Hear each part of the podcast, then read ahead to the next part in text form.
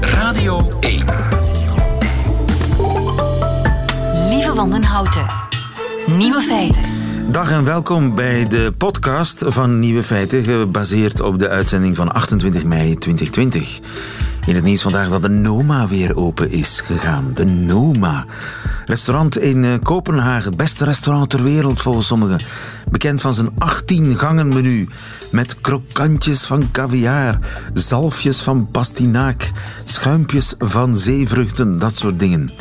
Een vriend van mij die at er ooit een gerecht dat alleen bestond uit geuren. Geen grap.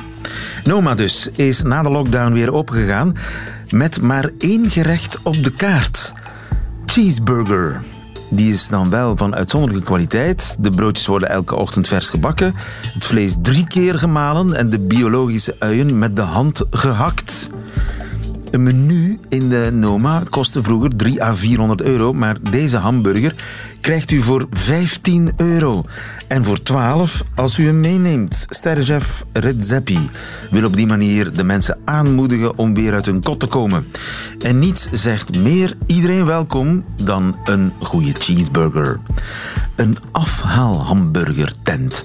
Zou dat misschien iets zijn voor Peter Goossens? Ik weet het niet. De andere nieuwe feiten.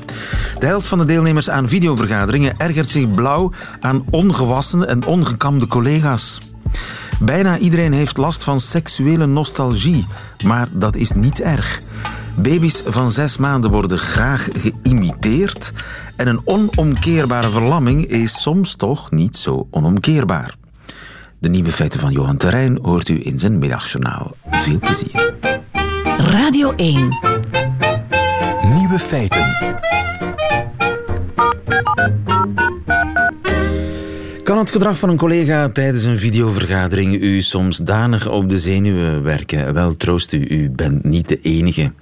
Dat blijkt uit een enquête in Nederland. Goedemiddag, Abel. Goedemiddag. Abel Baas van VPN-diensten.nl. Onderzoek heeft u gedaan bij 1500 werkenden die vaak moesten videovergaderen. Dat brengt kennelijk ergernissen met zich mee. Wat is de grootste ergernis? De grootste ergernis uh, onder, deze, onder deze groep is toch echt uh, dat mensen uh, te laat komen. Um, ook bij het videobellen. Uiteraard in, op kantoor willen er wel eens voorkomen dat, oh even vijf minuutjes. Maar helaas is dat ook het geval als mensen netjes om, om één uur de, de videocall moeten ingaan. Dus en dat is dus een grootste ergernis. Het is belangrijk dat je op tijd bent, zelfs al is het maar een videovergadering. Want mensen ergeren zich daaraan. Ook al kunnen ze dan wel onderling beginnen kletsen zonder dat jij er bent natuurlijk. Precies. Um, we zien eigenlijk dat uh, de, de ergernissen die ook zouden kunnen gelden op de werkvloer zelf, dus bij een live, uh, een, een live vergadering, uh, ja, zich eigenlijk heel goed vertalen naar, naar de online vergaderingen via de videobel software. Ja, en zijn er ook dingen die specifiek ergerlijk zijn aan videovergaderingen? Nou ja, een aantal van de, uh, van de stoorzenders, uh, zo gezegd, die, uh, die mensen noemen. dat heeft meer te maken met de internetverbinding. Dat is eigenlijk de, de tweede grootste stoorzender. iemand die belt in met een slechte internetverbinding, is dus slecht te verstaan. De verbinding valt weg. En dat leidt natuurlijk tot ja, vertraging, tot, tot allerlei nare zaken en tot, een, tot een slecht overleg. En dat wordt, er dan ook, dat, ook, dat, dat wordt dan ook genoemd als een, ook een van de grootste uh, ergernissen. En hoe iemand, ik dacht even dat de lijn ging wegvallen, maar uh, gelukkig, gelukkig houdt die stand. Uh, en hoe iemand ja. in beeld komt, is dat belangrijk? zeker. Um, de respondenten noemen, noemen nog een aantal, een aantal ergernissen. Um, eentje die veel genoemd werd, is dat mensen zitten te gapen ja, ja, in deze tijden. Het kan natuurlijk mee te maken hebben dat mensen met de, met de kinderen thuis zitten. Korte nacht hebben. Uh, de avond ook nog door moeten brengen met, met de kinderen om die te entertainen. En dus ja, toch uh, niet helemaal aan hun slaap komen. En dus uh, ja, al gapend s ochtends de, video, de videocall ingaan. Daarnaast blijkt dat, dat mensen zich ergeren als ja, de, de omgevende kamer bijvoorbeeld niet is opgeruimd. Mensen die vanuit hun, hun, ja, hun slaapkamer of uh, onopgeruimde huiskamer uh, uh, vergaderen. De achtergrond leidt dan toch te veel af. Ja, en dat gapen, ja, natuurlijk, mensen beseffen soms niet dat ze in beeld zijn. Hè? Als je van die videovergaderingen hebt, dan op sommige schermen zie je alle deelnemers gewoon in een soort dambord op je scherm staan. En dan vergeet je, omdat je jezelf daar af en toe niet tussen ziet staan, dat jij er ook tussen staat. Ik denk zeker dat het een grote rol speelt. er zijn een aantal uh, interessante filmpjes op internet te vinden over uh, ja, personen die uh, dat helemaal niet door hadden en in hun naki bijvoorbeeld aan een videobel begonnen. Of met een heel lang gezicht. de verveling druipt van die gezichten. Precies, precies. Ja, zo is het ook. Het is, we hebben ook gezien dat ja, de, de, de concentratie van mensen ook echt wel te, te lijden heeft. Uh, we hebben gekeken naar, we hebben gevraagd van goh, uh, hoe snel bent u afgeleid uh, tijdens videogesprekken? En dat is eigenlijk toch wel interessant dat daarin dan de, de jongere generatie tot 34 jaar, dat die daar de meeste, meeste last van hebben. De jongere generatie is sneller afgeleid. Dat is gek, want je zou denken, die zijn net gewend aan dat communiceren via schermen. Inderdaad, uh, dus dat is, dat is opmerkelijk. Aan de andere kant zou je kunnen zeggen, ja, is het misschien net zoals in, in de, de bredere kant van dat jongere mensen nu eenmaal veel meer prikkels uh, tot zich krijgen. Uh, de Facebook, de, de, Instagram, alles, alles komt, alle, alle geluidjes en, en berichten komen op ze af. Ja. En daarmee zijn ze, ja, dat, is, dat houdt natuurlijk niet op op het moment dat ze, dat ze ook die, die videoconference ingaan. Maar goed, blijkt dat, dat bijvoorbeeld de, de leeftijdsgroep boven de 50 ja, daar zijn maar, maar 15% eh, voelt zich eh, sneller afgeleid. Oh dus het blijkt toch dat ja, de oudere generatie toch wat beter dan omgaat met, met, ja, misschien, ja, met, met al die signalen. En wat beter dan ja, bereid is om, om echt geconcentreerd die, die videovergadering in te gaan. Om echt zoveel mogelijk te doen alsof het echt een vergadering in, in the real time, in, in, in de flash, in de werkelijke wereld is. Uh, Precies. Een, een, zeer delicate vraag is: kun je aan iemand zien dat hij niet gedoucht heeft? Dat zal mede liggen aan uh, hoe, hoog, hoe, hoe, goed de camera is die die persoon op zijn, uh, op zijn, op zijn computer heeft. Maar is dat een ergernis maar, dat, dat mensen er onverzorgd ja. bij zitten? Zeker, zeker. Ja, dat, dat, is, dat is absoluut, absoluut waar. Um, het gaat hier om gemiddeld ongeveer de helft van de mensen noemt dat, uh, ja, vindt dat echt storend. Uh, dat, uh, dat de collega er onverzorgd bij zit. Ja, van haren niet gekamd tot, tot in pyjama. Inderdaad, ongedoucht. dat, dat, dat wordt, niet, wordt niet gewaardeerd. Met nog wel een, een, een kleine tekening daarin zat dat onder hoogopgeleiden. die hebben daar het meeste ja, last van, zo gezegd. Uh, middelbaar opgeleid, hoogopgeleid zijn, uh, zijn wat dat betreft redelijk gelijk. Praktisch geschoolde mensen die hebben daar iets minder, uh, minder ja. problemen mee. Dat je ongeschoren en ongekamd en in pyjama voor die camera gaat zitten, is vooral iets wat hoger opgeleiden gaat storen. Maar de helft, dat is wel veel. Hè? Dus veel mensen zitten inderdaad helemaal recht uit bed voor de camera. Klopt. Ja, ik, uh, ik denk dat het uh, ja, uh, voor veel mensen natuurlijk is het ook een, een, was, het een, was het en is het nog steeds een hele nieuwe situatie. Alle, alle taken thuis, alles wat er thuis gebeurt, moet, moet maar in balans worden gebracht met, met dat werk. En nou, het is natuurlijk ook wel zo dat mensen misschien die, die wat meer wat dat betreft de bol de bol laten. En, en denken van nou weet je, ik ben aanwezig. Ik, ik kan mijn. Ik, kan, ik, ik, ik doe wel na de lunch. Is, is het zo belangrijk, is het zo belangrijk hoe ik er, hoe er dan uitzie. Maar goed, blijkbaar is het toch voor veel mensen een, een ergernis als, uh, ja, als je dus met, uh, als een, als een radio-dj in de jaren tachtig met ongekamde haren die, die, ja. die videoverbinding ja, ja, ja, ja, ja. vertel mij wat. Ik moet ook nog wennen aan de camera's die hier in de studio hangen. En de stream die er altijd is. Ik moet er af en toe aan denken. Inderdaad, vroeger de tijd dat je, dat je in uh, trainingspak uh, of half naakt voor de microfoon kon zitten. Die tijd is voorbij. We moeten er maar aan wennen. Zeker Abel Baas. Dankjewel. Goedemiddag. Graag gedaan. Fijne dag. Radio 1 feiten. En over nostalgie gesproken, heeft u soms last van seksuele nostalgie? Dat zou me namelijk eh, helemaal niets verbazen. Want hoewel niemand het kent, heeft iedereen het. Of toch bijna. Rika Ponet, goedemiddag. Goedemiddag. Je bent relatiedeskundige. Het zijn uh, collega's van jou in Canada die onderzoek gedaan hebben naar wat heet seksuele nostalgie. Ik moet eerlijk zijn, die term is voor mij nieuw. Mm Uh, voor mij was die ook nieuw. Dus, Aha. Um, het is een onontgonnen terrein. Het is een onontgonnen terrein, maar het dekt een lading die niet zo onontgonnen is. Dus, um, en uh, welke lading dekt het? Wat is het eigenlijk? Um, ja, de betekenis die zij daaraan geven is... men heeft onderzocht hoe vaak mensen terugdenken aan vroegere seksuele ervaringen. Uh, Met warme gevoelens terugdenken. Ja, aan fijne vroegere seksuele ervaringen. En op welke momenten ze dat doen, hoe vaak ze dat doen, um, of dat, en of dat een bepaalde betekenis heeft. Ah, ja. in en het is specifiek uh, nostalgie naar de seks, niet naar de relatie. Want ik moet eerlijk um, zeggen, ik heb geen al te scherpe herinneringen aan. Sorry, is dat, is, ligt dat aan mij? Uh, ik heb uh, geen al te scherpe herinneringen aan, seksuele, aan de seksuele kant van uh, eerdere relaties. Dat, de omstandigheden wel, hè, hoe, mm-hmm. hoe het vaart, haardvuur knisperde en het zonlicht door, de, Ja. door het raam kwam of door de gordijnen kwam piepen. Dat zegt dan alles over de wijze waarop jij seksualiteit in je vroegere relaties hebt ervaren. Leer mij eens iets bij. En um, ja, wat de betekenis is van seksualiteit bij jou in je relatie. Um, want dat is voor iedereen een stuk anders en dat is eigenlijk wat daar ook uit naar voren komt. En wat zegt dat over de betekenis die ik hecht aan seksualiteit? Ja. Is het heel gênant? Uh, nee, absoluut niet. Het hangt nauw samen met de manier waarop we algemeen emotioneel functioneren en verbinding of contact in intieme relaties tot stand brengen.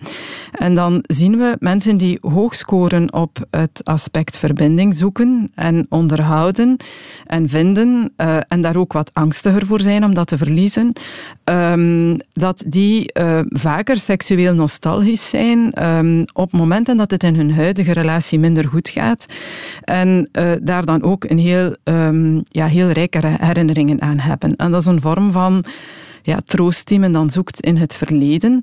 Um, omdat seks eigenlijk voor hen een bindmiddel is in de relatie. En geldt dat voor mij?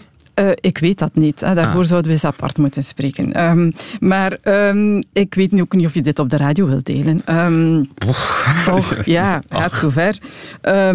nu, hoe ervaren zij dat dan als de ander op dit moment minder seksueel geïnteresseerd is of de relatie loopt wat minder goed?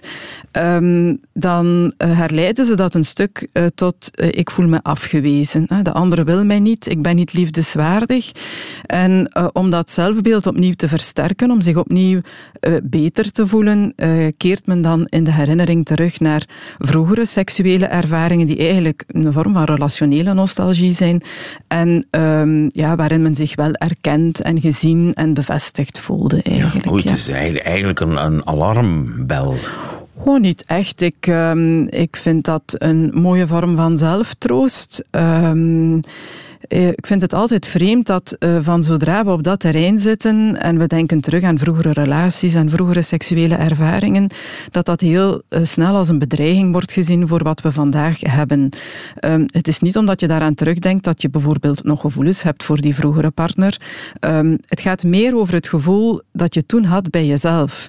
En dat wil je dan door daar terug aan te denken um, opnieuw oproepen. Daar ja, gaat en het natuurlijk, over. uw geheugen dat is natuurlijk een constructie. Hè? Je, je, Absoluut. Dat is niet zoals het toen was, dat is zoals je denkt dat het toen was. Of zoals je het ervaren hebt. Ja. Hè? Want we zien dat er inderdaad mensen zijn die bijvoorbeeld minder op die verbinding scoren in relaties, hè? hoger inzetten op autonomie, wat meer vermijdend zijn naar intimiteit in relaties. Um, ook wel seksueel nostalgisch zijn, maar dat niet doen of niet uh, inzetten op momenten dat het in hun huidige relatie minder goed gaat.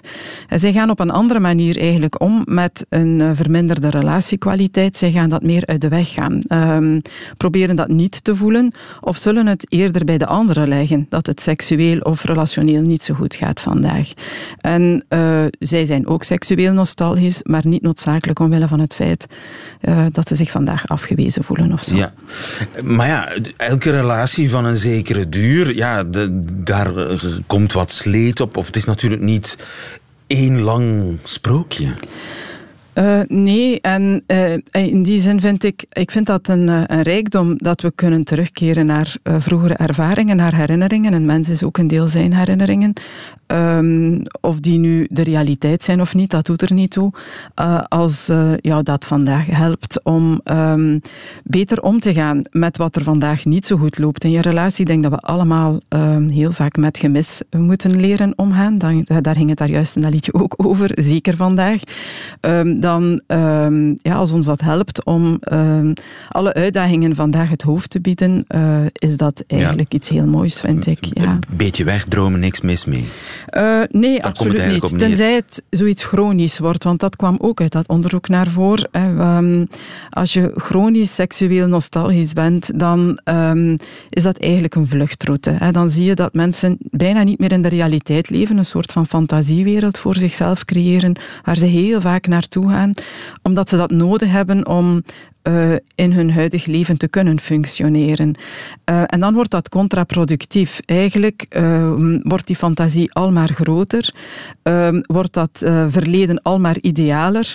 En diegene die vandaag bij jou is, um, ja, devalueer je daardoor of je haalt je huidige relatie daardoor helemaal naar beneden. En je versterkt alleen maar het gevoel dat wat je vandaag hebt niet deugt en ja. dat je daaruit moet. Ja. Zijn er eigenlijk mensen die het nooit hebben of die het niet hebben? Uh, ja, eh, ik vermoed van wel. Dat kwam nu niet uit dat onderzoek naar voor, uh, uiteraard. Uh, nu, niet iedereen geeft dat graag toe. Je merkt van zodra je dit als thema aansnijdt, um, dat dat direct iets delicaats krijgt. Hè. partners vinden dat nogal snel intimiderend of ehm, dat gaat vaak direct richting oei, vindt ze mij niet goed genoeg? Jij was, was beter. beter. Dat is een vorm van concurrentiegevoel dat daar rond ontstaat. Dus het ligt nogal moeilijk. Ik denk dat sommige mensen dat velen het doen. Eh, heel velen, misschien wij wel allemaal, maar dat we daarom niet allemaal eh, durven toegeven. Ja, maar het hoeft geen probleem te zijn. Natuurlijk, mensen die nu in een prille, stormachtige liefdesrelatie zitten, voor zover dat in coronatijden mogelijk is, die zullen daar waarschijnlijk geen last van hebben.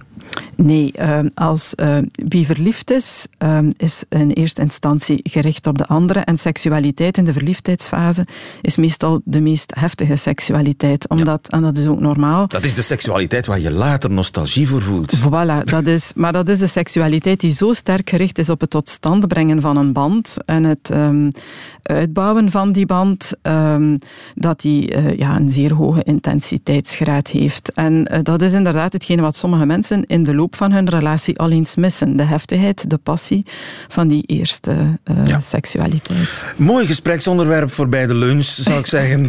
Zoiets. Rika Ponet, dankjewel. Goedemiddag. Goedemiddag. Nieuwe feiten. Als u een baby van een half jaar oud in zijn bijzijn imiteert, dan beseft hij dat. Luister maar. Nou, ja, uh, een volwassen vrouw probeert een uh, babytje van uh, een half jaar te imiteren en dat babytje vindt dat kennelijk heel erg geestig, blijkt ook uit experimenten aan de Universiteit van Lund in Zweden. Pedro de Bruikere, goedemiddag. Goedemiddag. Je bent onze huispedagoog. 16 baby's hebben meegedaan aan dit experiment. Wat hebben ze met die lummeltjes allemaal uitgespookt? Wel, uh, ze, gingen, ze hebben eerst vooral gemaakt dat de, de kindjes ook wel de, de onderzoeker leerde kennen, hè, zodat ze er niet bang van waren. Um, en dan zaten de, de, kindjes op de schoot van de mama. En dan hebben ze vier verschillende dingen gedaan met de baby's. Eerst hebben ze gewoon letterlijk het gedrag van de kinderen gespiegeld. Dus als het kind lachte, dan lachte de uh, onderzoeker ook. Als het kind uh, zijn hand uitstak, dan deed de onderzoeker dit ook, maar op een manier dat het echt als een spiegel leek voor het kind. Ja. Ze hebben het ook gedaan waarbij dat je, laat ik zeggen, uh, de, uh, als het kind de ene hand uitstak, dat het dan niet spiegel, zeg maar, tegenovergestelde. Dat was de tweede conditie. Bij de derde die imiteerden ze vooral de bewegingen van het lichaam, maar niet uh, de emoties die erbij hoorden. En bij de derde was er geen imitatie. Dan is het gewoon interactief reageren op zo'n spelen zoals normaal ouders met kinderen spelen. Klopt. Ja. En, wat, en blijkt, wat blijkt ja?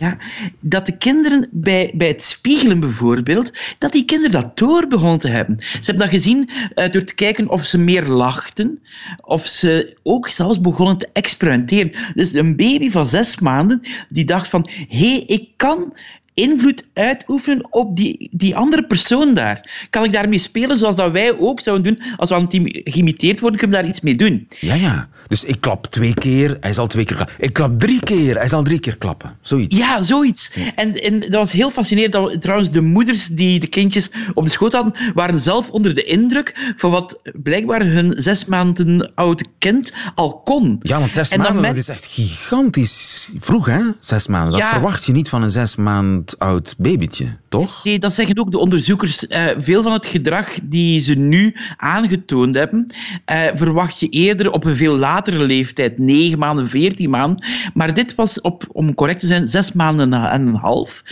dat dit ook lukte. En we weten al heel lang dat we leren door imiteren. Maar in dit geval gaat het dus niet over het kind dat imiteert, maar dat geïmiteerd wordt. en dat dit ook een rol kan hebben bij het leren, is heel fascinerend in deze. Want zo'n zo'n kindje uh, heeft er baat bij dat het geïmiteerd wordt. Wel, op die manier leert het ook een stukje uh, sociale omgang één, maar ook van er is hier een wereld buiten mij. Heel lang, en ik denk dat sommige mensen dit nog herinneren, hebben gedacht dat bijvoorbeeld het onderscheid tussen jezelf en de buitenwereld, dat dat veel later ontstond. Maar dit soort onderzoek doet vermoeden van, ja, maar zo eenvoudig is het niet. Want hier hebben we dus een kind van zes maanden en een half, die via een ingenieuze benadering, een ingenieus experiment, kunnen laten zien dat het wel begint te beseffen van, hier tegenover mij zit iemand iemand anders en ik kan daar iets mee doen. Dus een kind van zes maanden heeft een zelfbewustzijn. Dat blijkt nu uit dit onderzoek. Dat is eigenlijk wel uh, dat is, uh, ja, breaking news in de pedagogenland. Uh, vooral bij de cognitieve psychologen. En we zien wel, als ik kijk naar bijvoorbeeld onderzoek rond denkontwikkeling, waar de voorbije jaren, onder andere door Stanislas de Haan, een paar heel interessante experimenten gedaan hebben. In feite zien we nu dat door nieuwe experimenten dat soms heel jonge kinderen meer kunnen dan we dachten. Is dat breaking news? We zien evolutie en in dit geval moeten we zeggen, we zien dit bij vooral jongens. Er was ook één kindje dat het niet deed van de 16 en bij Zweedse kinderen zoals altijd, we zijn onderzoekers. Sorry, ja, zo is het. Wie, wie, wie, wie zal het zijn? Nee, ik denk dat het heel belangrijk is dat er meer onderzoek volgt. Uh, de onderzoekers raden dit natuurlijk ook aan. Maar uh, het is A, fascinerend en B, het zet wel ons denken weer in een bepaalde richting. En ik moet ook wel bekennen, de video's zijn ook allemaal vrijgegeven en het is ook wel zeer leuk om te zien, ja. moet ik bekennen. Betekent dit nu dat ik niet vroeg genoeg kan beginnen met het imiteren van mijn babytje? Maar ik denk dat het wel thuis hoort in, in het uh, repertoire dat je kan gebruiken als ouder. Want bijvoorbeeld, het valt heel duidelijk op, nog los van ontwikkeling en dergelijke, dat kinderen het heel leuk vinden. En eerlijk, ik denk ook dat sommige ouders dit ook al misschien wel gedaan hebben. Maar ik zou het zeker niet afraden. Dankjewel. Pedro de Bruikere, goedemiddag. Goedemiddag.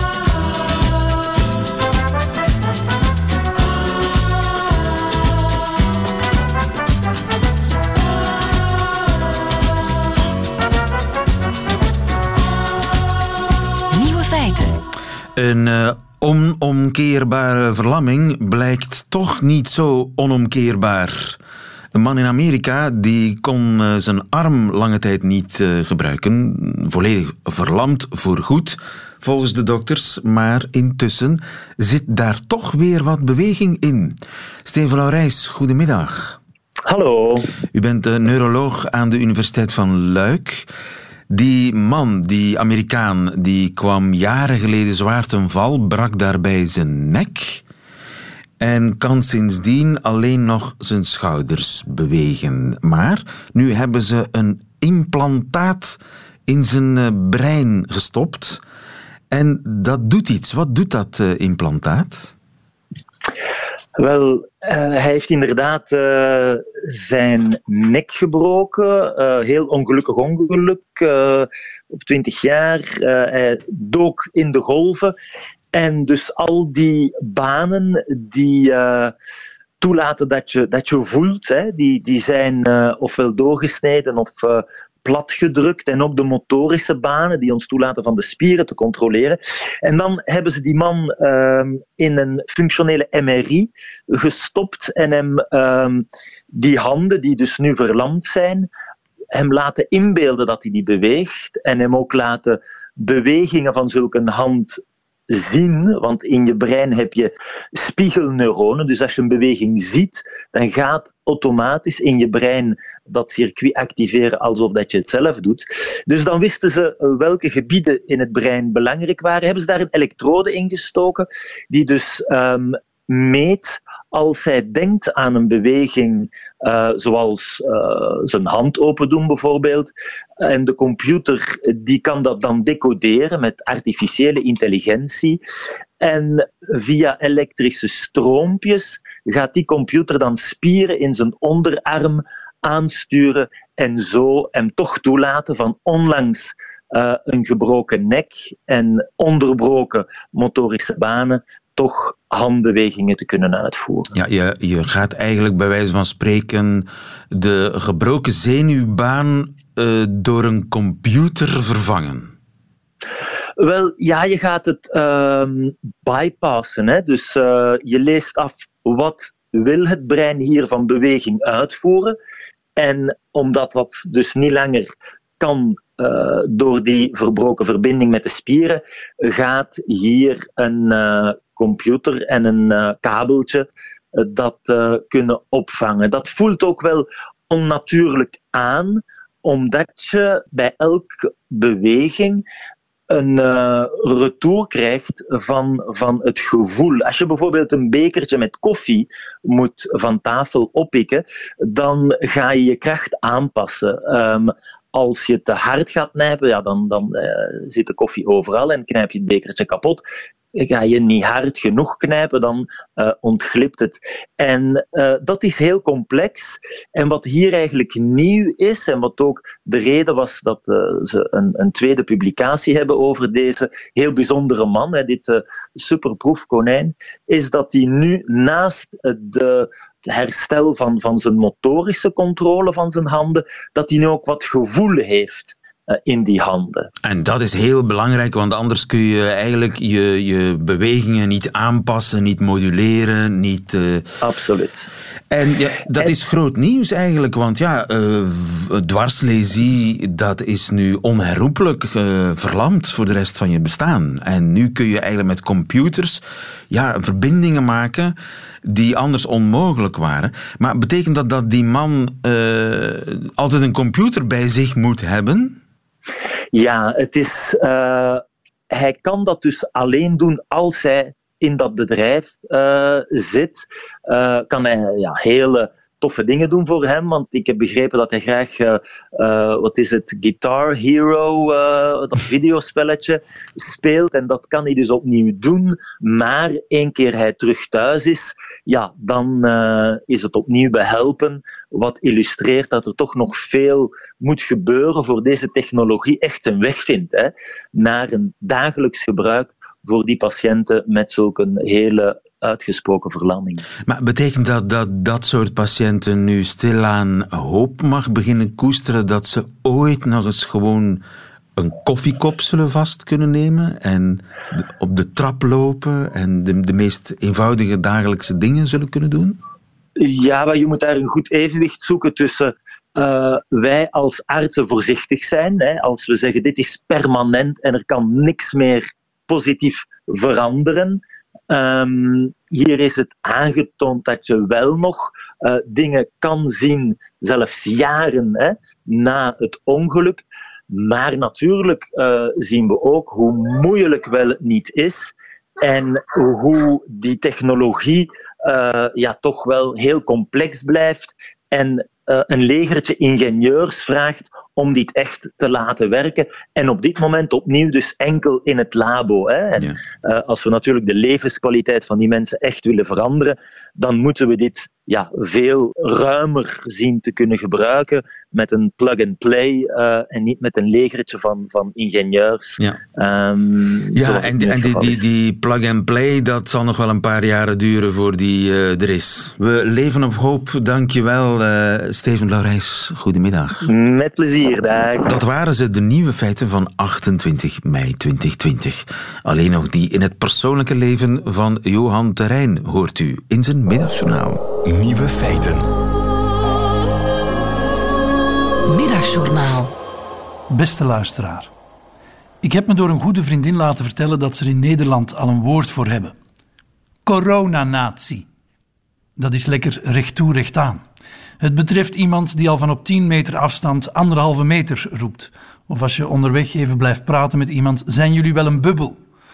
Of zoals ik onlangs mocht meemaken toen ik een eindje ging lopen en een vliegje in mijn mond kreeg, wat leidde tot een hevige, zij het plaatselijke hoestbui, en ik te horen kreeg dat ik in mijn kot moest blijven als ik ziek was. Als je ziek bent, beste man, kan je niet gaan lopen. Coronanaties voelen zich gesterkt door het optreden van de politiemensen die ze bellen wanneer er naar hun zin wat te veel mensen op een plein zitten. Ook al houden die met al hun gezond verstand afstand van elkaar. Het kriebelt dan in hun handpalmen, stel ik me zo voor, en voor ze het zelf goed en wel beseffen, hebben zo'n coronanaties dan al de blauwe lijn gebeld.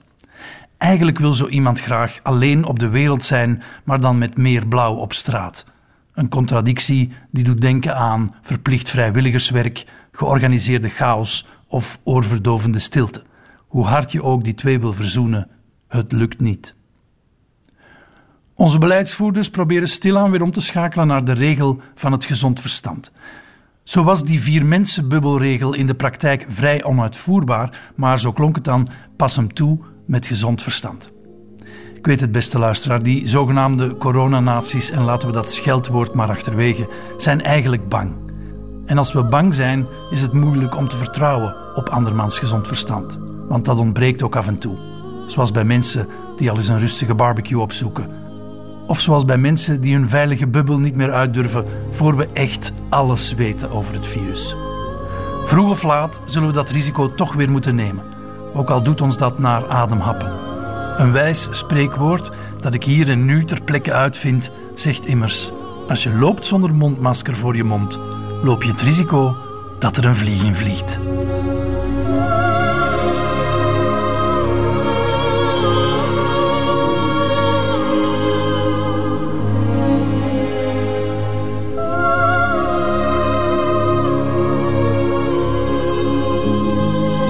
Johan Terrein in het Middagjournaal. Einde van deze podcast uh, hoort u liever de volledige uitzending met een muziek erbij. Dat kan natuurlijk ook via onze app of via onze site.